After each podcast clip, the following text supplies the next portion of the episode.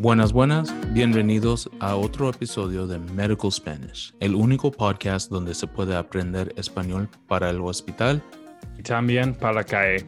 Nosotros somos los vatos médicos. Yo soy Esteban. Y yo me llamo Adrián. There will be no slang this time for the intro because we're really just trying to use this time to have a serious conversation about structural racism and how disparities in the social determinants of health are not just some abstract thing that academics discuss. This really is real life, and these things play themselves out every single day. And especially with everything going on this past year, these have become even more glaringly apparent. Yeah, and we should emphasize that these issues are nothing new, but whenever there is something like a global pandemic or an economic crisis or a natural disaster, whatever it is, if there's any kind of stress to the system, it's always the most vulnerable in our society that get the most disproportionately affected. Yeah, exactly. So we know that the SARS CoV 2 virus itself isn't racist. So then, why do Latinos, African Americans, Native Americans have a disproportionately higher chance of contracting COVID 19, having severe disease, and ultimately higher mortality rates than whites? Yeah, and the answer to this question is obviously, you know, complex and multifactorial, but let's just highlight some of the more obvious reasons, right? Like with COVID, minority populations, they make up a huge portion of the quote essential workers and in the healthcare workforce, especially.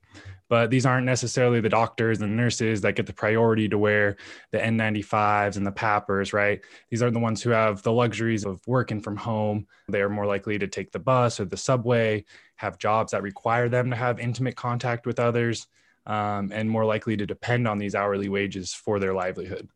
It's also because socioeconomic factors lead to them being less likely to have insurance and more likely to have barriers to receiving healthcare. When you think about comorbidity risk factors for COVID, which would be like hypertension, diabetes, obesity, you're much more likely to have these if you have less money for healthy foods or for exercise availability, given gyms are closed, can't afford a Peloton. I can't afford a Peloton. So it's it's really difficult to be able to do that kind of stuff, especially in the midst of a pandemic. Mm-hmm. Yeah, we could go on about this, but for now, we'll just have to leave a link to some articles in the show notes, which I thought do a really good job of mapping out how, like, the direct route that these inequities and social determinants of health and structural racism have led to minority groups being disproportionately affected during the pandemic. Yeah, absolutely. And hopefully, this case here that we're going to go through can highlight some of those as well. Exacto. All right. So, for today's case, we're going to use the recent storm and power outages in Texas or Tejas to combine a few topics together. Yeah, and the main topic is going to be how to take a focused yet thorough HPI on a patient who presents with a first time seizure or convulsion or ataque, I guess are two different ways you can mm-hmm. say that in Spanish. Yeah. And this is a really good topic because the history is by far and away the most important part of evaluating a post-ictal patient. And we're going to determine the need for further workup and management. yeah, it really is a good one because it's not one of those chief complaints that you come into the ED with it and you can just send them for a non-con CT and get the answer before you even go. You actually do have to go take a really detailed history. Um, so it'll be a good one for us to work through in Spanish as well. So let's briefly discuss the framework that we'll use for working up seizures or seizure-like activity because it is relatively straightforward and intuitive. And then we'll get into the dialogue and cover how to ask some of these important questions in, in Espanol. So seizures are actually very common. Eight to 10% of the population will have at least one over their lifetime. And the primary goal in evaluating a patient's first seizure is to identify whether the seizure was provoked, aka a result of a treatable systemic process, or due to an intrinsic dysfunction in the central nervous system. Epilepsy is by far and away the most common type of underlying structural issue in the brain. Right. So to start off, let's first define like what actually is a seizure because it, it seems simple enough. Everyone thinks that if it looks like a seizure and it smells like a seizure, it is a seizure, but it can be kind of difficult once you really get into it. I always confuse myself when you're trying to categorize the different types of seizure. You know, there's focal, generalized, myoclonic, tonic, clonic, absence. Like it really this opens yeah, this Pandora's yeah, box. Yeah, for sure. So, UpToDate defines a seizure as a sudden change in behavior caused by electrical hypersynchronization of neuronal networks of the cerebral cortex. awesome. That totally clears it up. Great. Exactly. This is classic UpToDate. Yeah, you end up reading a whole UpToDate page and are now more confused. So let's just say, for the purposes of this episode, we're going to define a seizure as basically a short circuit of the electrical activity in the brain, specifically the cerebral cortex, that causes these changes in either consciousness, movement, or perception. Yep. And most seizures can be categorized into two main boxes, either focal or generalized, according to whether the onset of electrical activity involves a focal region of the brain, which causes localized symptoms. This is kind of where you have like the hand or leg twitching, but it's not typically associated with a complete loss of consciousness. Or you can also have both sides of the brain simultaneously, where it's uh, full body symptoms and you have this alteration or loss of consciousness. So that's definitely more like that generalized seizure picture. The clinical manifestations vary based on the location in the brain and the amount of cortex that is involved. So, focal seizures are further classified according to whether or not consciousness is altered during the event. And we're laboring this point because when it comes to seizures, we need to be super careful that if we call something a seizure and we treat it like a seizure, that has a big impact on the workup and treatment. And there's a lot of diseases that can mimic a seizure, especially to a layperson. Um, so, enough of the academics, though. Let's get into our approach for evaluating a seizure and how to go about this in Espanol. Okay, so this is what goes through my head as I'm walking into the room. Number one, was this actually a true seizure? Right, because as we mentioned, there are many things that present similarly, like syncope, you know, just passing out, migraines, strokes, encephalopathy. All of these things are not characterized by that kind of pathological electrical brain activity um, and many of these can be life threatening conditions, amenazas de vida, that we don't want to misdiagnose as a seizure. Shout out to the headache episode. Mm-hmm. So here's what we're going to ask Was anyone there to witness the episode? And if so, what did it look like? This is going to help us categorize the seizure into our two main categories focal or generalized.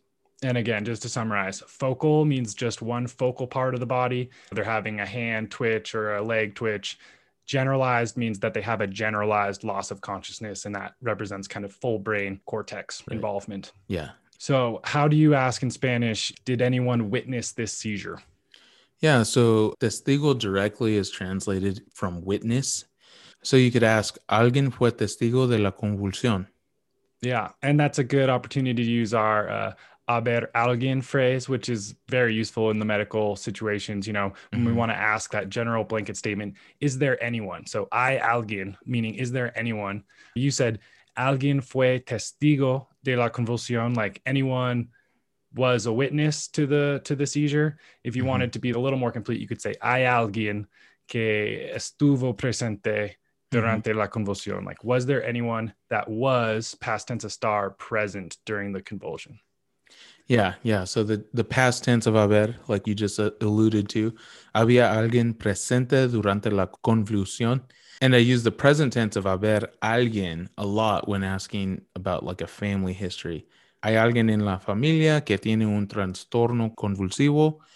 And um, trastorno, just for you guys know, is like a disorder. Yeah. So I guess that's how you could say it. So trastorno convulsivo is how we would say like seizure disorder in mm-hmm. the medical jargon anyway. So if you wanted to ask, like we will in this episode, is there anyone in the family who has a seizure disorder? You could say, hay alguien en la familia que tiene un trastorno convulsivo. Yeah, exactly. Or you could just keep it simple and say like, hay alguien en la familia que tiene convulsiones. Yeah, that sometimes short and sweet is better. The yeah, more yeah. words and conjugations I start throwing in there, the more chance it is I'm I'm gonna mess it up. So yeah, yeah. So okay, let's say that there was someone present.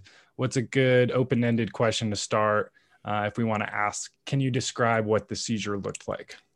Yeah. So when you're asking as the interviewer, you're gonna want to ask, could you? So me puede describir cómo parecía la convulsión. Yeah. So, me puede describir, can you describe to me cómo parecía la convulsión, how it appeared, this mm-hmm. seizure? And yep. depending on how they answer, we will almost certainly have some follow up questions to that because there's many different aspects that we, again, want to further characterize of the seizure.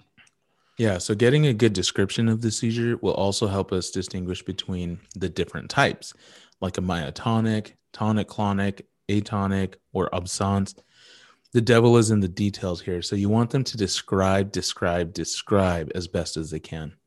Exactly. And in my head, I separate the HPI into three three categories, right? Before the seizure, during the seizure, and after the seizure. Yeah, so totally. before the pre-seizure, was there anything going on that could have provoked this, like infection, trauma, environmental exposures, drugs and alcohol? Um, you know, things suspicious for tumors or masses, right? Headaches worse when you're lying down in bed or worse in the mornings. Um, any changes in vision and speech and coordination, things like that, that could give you insight into maybe what caused this seizure. Yeah. And when discussing these high yield HPI questions, you know, asking about a history of epilepsy or seizure disorder is one of the things that can save you a ton of time. Because if so, that will take us down a very different line of questioning than if it were just a first time seizure, with the most common cause of a first time seizure being from recent medication changes or maybe medication non adherence. Maybe someone ran out, insurance changed, maybe they can't afford a, copay and maybe they're just feeling sick and they couldn't eat.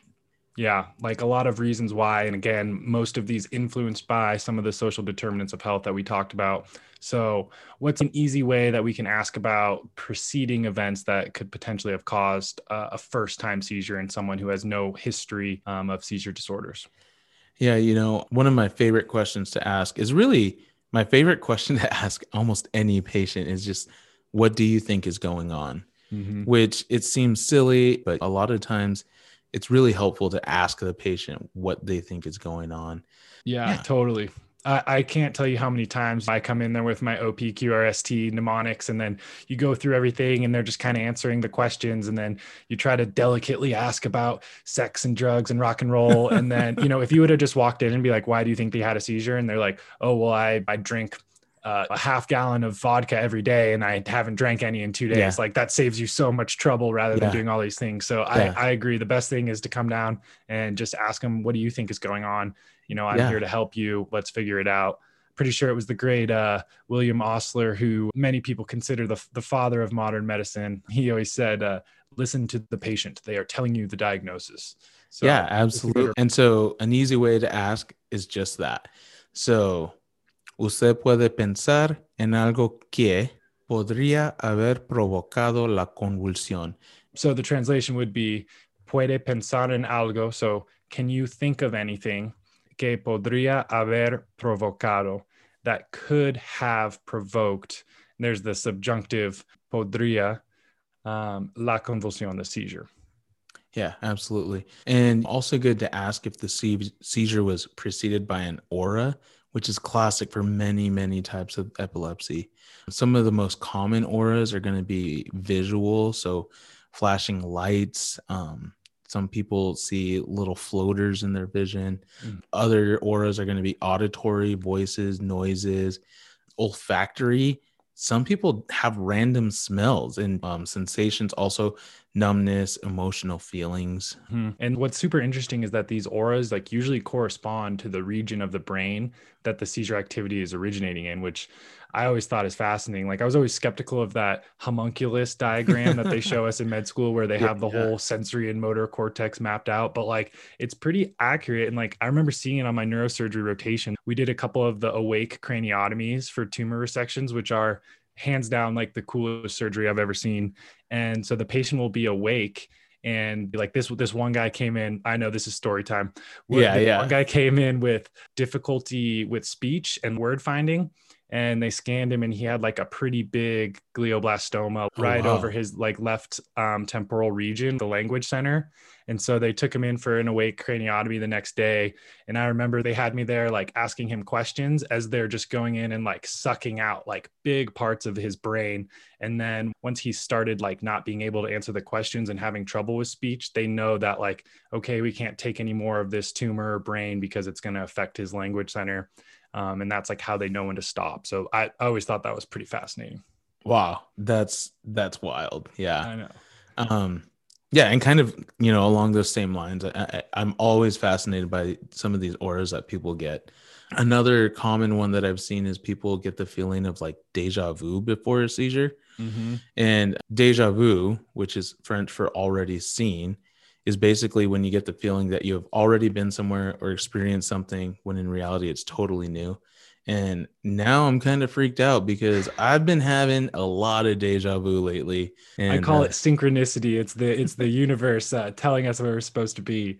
Yeah. But I, I saw there was one patient who had they like the opposite of deja vu. It's like jamais jamais vu or something like never mm. seen, and it's this experience of being unfamiliar with a person or a situation that is actually very familiar which like might even be more weird Whoa. than um, thinking you had like been there, felt something before. Yeah, totally. Could you imagine like waking up and then you're like, wait, where am I? that would not be fun. It'd be Groundhog Day every day. yeah. All right. We better get back to our HPI. oh man, we always do this. okay. So let's focus on questions about what happened during the seizure now. So during, this is really like the meat and potatoes of the HPI. How did it start? Was it sudden onset, full body myoclonic contractions with a loss of consciousness? AKA, this is what you know you would describe as the grand mal seizure. Mm-hmm. Did it start out as maybe a focal partial seizure and then kind of progress to this tonic clonic or you know the the loss of consciousness associated with that? Yeah, and that's kind of where the two buckets of focal and generalized can overlap because in epilepsy, there's this classic term called the Jacksonian march, which is like where the seizure starts out um, just as tingling or twitching in one focal part of the body, like a finger or a big toe or the corner of the mouth. And then it slowly spreads out to like the whole hand or the whole leg or the whole face. And it just reflects this electrical activity that's starting in one part and just slowly spreading out into like the adjacent areas of the cortex. Yeah, yeah, absolutely. Um, we keep getting off on these tangents and and all of this, you know, sciencey medical jargon that maybe people don't care about. So, Fair. how do we ask? How did the seizure start? Okay, so we've kind of gone over this one. Start is empezar. So, ¿cómo empezó la convulsión or el ataque? Like how in the past tense, empezar, empezó. How did it start? Mm-hmm. And what about how long did it last? So this is another one that we've been over. So por cuánto tiempo duró la convulsión? So for how much time durar is to last. So how much time past tense of durar duró la convulsión? How much time did it last? Yeah, and just kind of as a brief aside, you know, it's it's really hard for people to to give you an accurate estimation of how much time went on because mm-hmm. our perception of time gets really distorted during stressful situations like this. So take it with a grain of salt, but I really like to use it as kind of a ballpark time, right? So mm-hmm. two minutes ish or 30 ish seconds is how I like to do it, keeping in mind that people tend to overestimate how long the seizure lasted and think of it like time seeming to slow down during these stressful events and that that's kind of what can cause this this distortion of the time mm-hmm. I know we i know we said we wouldn't but this is related like on my first shift in the ed on my emergency med rotate no this is like this is All why right. i don't judge people if i'm like how long you don't know how long the seizure lasted like is my first shift. We had a patient who came in with a history of epilepsy, and he's just sitting in there, and I'm there with the nurse as we're checking him in, and he just started seizing right in front of me, and I just completely froze, like had no idea what to do, standing there shocked. And then luckily the nurse was all over it, and she was super nice about it. She's like, "So, do you want to roll him on his side while I grab the suction?" And I was like, "Uh, yeah, yeah, yeah, yeah." And then she's like, "So, do you want me to grab four milligrams of Ativan while you get the IV access?" And I was like, "Yeah, yeah, yeah, yeah. Let's do that." And by the time my attending came over, it felt like it had been like 10 minutes, but it had really only been probably like 30 seconds. And yeah, and then came over and was like, wow, this situation's under control, except for the med student still struggling to get the IV in. And I was like, you know, if she only knew how froze I got. So it is hard to estimate the time and it can be really stressful too. So yeah. And shout out to our nurses out there who always save our asses. Totally. All right. So, anyway, staying on topic, other questions we want to ask. You know, some people like to use the mnemonic time, which stands for tongue biting, incontinence, med changes, and alcohol. Mm-hmm. So tongue biting is really good for distinguishing a seizure from some of those other mimickers, um, like syncope or something else. Because so they say the the evidence says that lateral tongue biting is nearly 100% specific for ruling in if it was a seizure. Sometimes people can pass out and have some twitching, but if you have tongue biting, that is very specific for okay, this was a real seizure. Yeah, yeah, absolutely. And so, with that being said, Esteban, do you know how to ask about tongue biting in Spanish? Oh, that is kind of a weird one. I mean, I know but to bite is morder. So mm-hmm. like te mordiste la lengua, like did you bite your tongue? Yeah, yeah. Or keeping it formal, usted se mordió la lengua. Mm-hmm it reminds me of the story. Um, I won't go there, but we had uh, there's a phrase there's a phrase that someone said to me. I, I, we were traveling through Mexico, and one of the houses we were staying at had this like really nasty little tiny Chihuahua dog, and it just was all up in my face, barking and growling at me. And the son of the guy who we were staying with was like, "Hey, tranquilo, Esteban." Uh, I think he said "perro ladrador, poco mordedor." So like a, a dog that barks rarely bites or something. Yeah, yeah, that's exactly what it is. So basically, they're saying a barking dog seldom bites. And the version of the phrase I've heard is easier to say, perro que ladra no muerde. And that's, you know, a dog that barks doesn't bite. Which honestly, I don't know how true that is. Um, if I've got a dog running at me barking, I still feel like they're going to bite. Uh huh. Yeah, especially me being a scared gringo. I was not relieved by that but while we're off topic, that reminds me, let's throw in a slang phrase here because one of my favorite ones from a telenovela is like, it goes, uh, muerte el perro se acaba la rabia. So like if you kill the dog, it will end the rabies, I guess. Muerte el perro se acaba la rabia.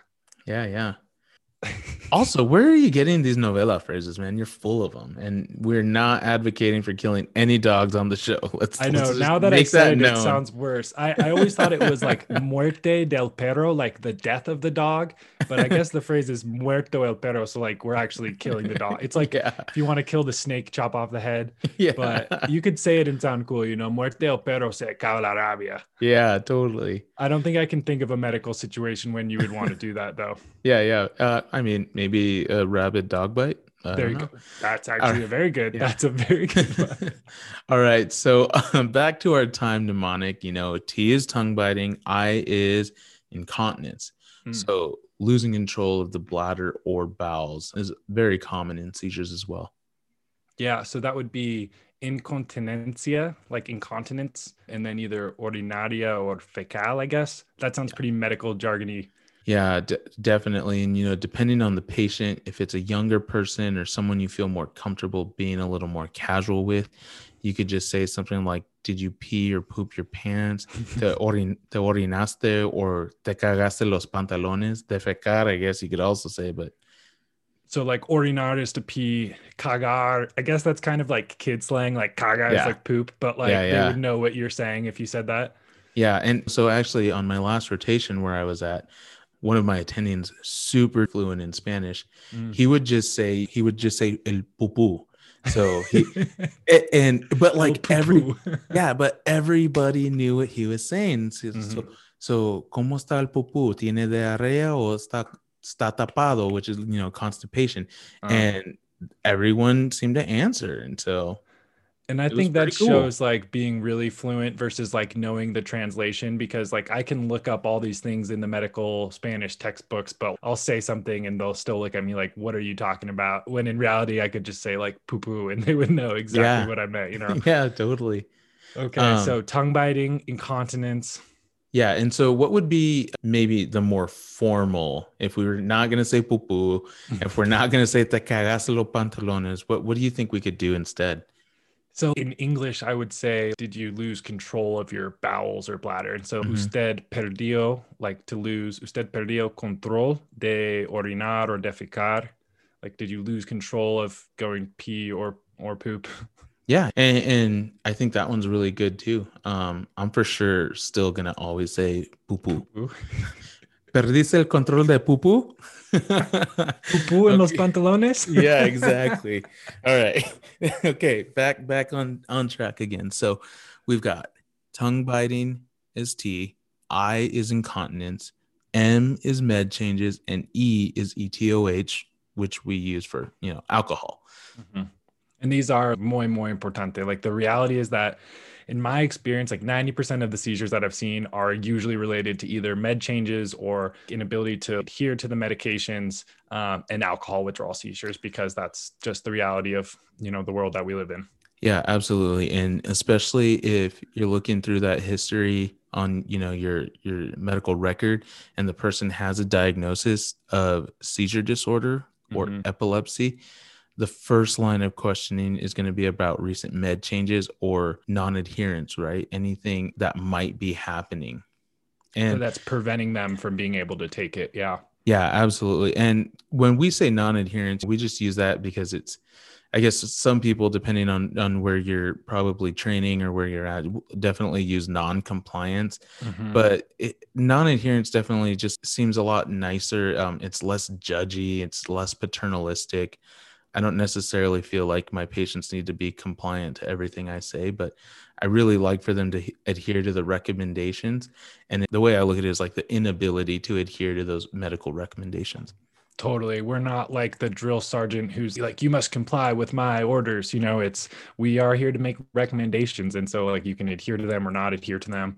There's definitely a stigma that gets put on people. When I've heard that, you know, when someone gets labeled as non compliant, mm-hmm. we as mm-hmm. healthcare mm-hmm. professionals probably need to be a little more professional about stuff like that because there usually is this myriad of socioeconomic factors at work. And sometimes i'll see notes that just say patient has a history of epilepsy now presenting with breakthrough seizures secondary to non-compliance. And like right. that's it as if it ends at the non-compliance and there's nothing it's all the patient's fault there's nothing we can do about it. But that's not the case at all. Yeah, yeah. And I think medicine is slowly changing to better equip physicians and other members of healthcare teams to be able to address these social aspects of care um, like oh they are non-adherent because their new anti-epileptic isn't covered by their insurance or it's got a huge copay or the patient is homeless doesn't have access to refills or other people at the shelter are stealing their meds which is super common mm-hmm. and whatever it whatever it may be you just have to ask about the whys, right? You really got to ask the whys. You know, why are they having trouble consistently taking their medications? And then see if there's anything that we can do to help them along with that, whether it be prescription coupons or GoodRx, stuff like that. Yeah, totally. And I think the the role of a physician or provider in general is changing to be more um, aware of those other factors. Like, you know, our job isn't to just write the prescription; it's to understand how can we best get this person in a place where they'll be able to consistently take their meds and not have these seizures. And so, totally. Um, so, how would we ask about med changes in Spanish? Like, I know cambiar is the verb to change. Um, like cambios is the noun version. So would you just say like algunos cambios en, en su medicamento recientemente? Like, are there any changes in your medication recently?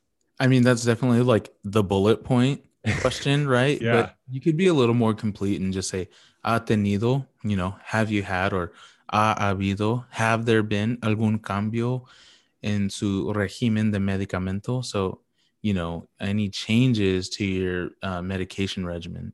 Yeah, that's a much better way of putting yeah. it. Yeah. And and in this category, as we're going through the HPI, it's always good to consider that there's a ton of medications for other medical problems that can cause seizures too. So before we go on to the next questions about drugs and alcohol and start assuming that it's these other things and judging people, I always try to keep in mind sometimes we do a lot of things and we prescribe a lot of medications that can cause seizures, whether it's yeah, other meds totally. that interact or there's a super therapeutic level of some meds. So I always just kind of take a pause and say, okay, not just their medication thing, but are there any other medications in their med list that could be causing this? Yeah, absolutely. I mean, you just take a look at isn't it uh, bupropion, which lowers that seizure threshold, mm-hmm. and so yeah, I mean, a lot of times it's stuff that we as you know physicians kind of cause this, mm-hmm. some you know, in a way. Yeah. Um, First, do no harm, right? Yeah, exactly. Okay, so then the next one, ETOH, and alcohol withdrawal is the most common cause of non-epileptic seizures. Um, I don't know if that's true. I I just wrote know. that in the script. It feels true to me, but full disclosure, did not fact check that. yeah, yeah. I mean, it it really does because it seems like almost every patient has has like this common provoking factor is like, oh, well, I typically drink, you know, half a fifth every every day. I ran out, I lost my job, haven't had alcohol since mm. the day before yesterday. And it's really important to kind of ask that history question because DTs can be life threatening. Yeah. And so maybe that's not a the fact is not true. I think it's probably part of a sample bias like right so these people who who drink alcohol like their whole lives every time that they stop they're at risk of having a seizure. And so that's how the same patient can end up, you know, in the hospital multiple admissions and a lot of these people do. Um, and especially if you go into DTs. So let's, I, I won't say that that's a fact, but like a very common cause that we see in the hospital. Yeah, um, absolutely. And we've covered, we've covered the asking about alcohol use in previous episodes. Check out Dolor de Garganta. But essentially, you're just asking one, do you drink alcohol? Usted mm-hmm. toma alcohol? And if so, how much or how many per day? You know, cuántas cervezas or bebidos por día? Yeah. And if we're worried about alcohol withdrawal, it's super important to ask when was your last drink? Um, because that timeline is important. Like we were talking about earlier, the highest risk of DTs occurring around 48 to 72 hours after the last drink. Mm-hmm. So, how we would ask that is, ¿Cuándo fue su última cerveza? Or, ¿Cuándo fue su última trago? Or, bebido? Or, ¿cuándo, ¿Cuándo fue la última vez que tomaste alcohol? That's that's another one that's just like mm. you know not beer not um a, a trago right like when was the last time you had alcohol are you asking me because I had a Bloody Mary at about 11 a.m. this morning because I was hungover? oh man, don't don't make me use cage questions on you. no, I don't feel like I need to cut down. No, I'm not annoying people at least any more than I do when I'm sober. No, I don't feel guilty at all. And no, the Bloody Mary was not an eye opener. Actually, I might, actually, yeah, it, I caged it. it. Yeah, I just yeah. caged myself. Yep, yep, you caged it. okay. Uh, all right. So we're gonna save your in- intervention for another episode. We'll definitely go go through the cage in Spanish for Esteban. We're gonna have to do something for him. Do some but, motivational interviewing in Spanish. Yeah, yeah. And then just to finish out that time mnemonic. So E you know, ET, ETOH, alcohol, but it can also stand for environmental exposures. And there are so many of these. It can be anything from lack of sleep, stress, heat, um, you know, flashing lights or TV shows, chemicals in the home, noxious fumes, spoiler alert right and we've we've covered most of the important questions here when we're taking an hpi on a patient who presents with a seizure so was there a witness were there any auras or precipitating factors before mm-hmm. have them describe describe describe what the seizure activity looked like yeah. and then asking about the time mnemonic tongue biting incontinence meds alcohol, environmental factors. Um, and then the last crucial question is what was the patient like immediately after the seizure? Yeah, and and as you alluded to, so super important because the presence or absence of a postictal state, aka confusion or altered level of consciousness after the seizure ends, is really important for distinguishing seizures from syncope. So syncope can also have some some weird twitching spasms. And like we already mentioned, a true seizure is electrical misfiring of neurons in the brain. So it will cause this confused postictal state. Yeah, versus syncope, where the patient more or less returns almost immediately after to mm-hmm. their baseline, right? So maybe they're confused about what happened. They're like, why am I laying on the floor and people staring at me, but like not truly altered. So it's crucial to identify this. Did the patient return to their baseline self or level of consciousness? And also to clarify if it was just one episode of seizing or if the seizure activity stopped and then restarted, especially in cases where there's like multiple episodes. If the patient doesn't return to their normal baseline before the next seizure starts, they actually consider that like a continuation of the seizure. And so you're more likely to meet the criteria for status epilepticus or um, like just an ongoing seizure. So in Spanish, how would we ask the, the witness or the testigo if the patient returned to normal after the seizure? Yeah. So since our patient in the dialogue is going to be a boy, let's say we're asking about a girl who just had a seizure. So, um, you know, y ella se volvió a su normal después de la convulsión.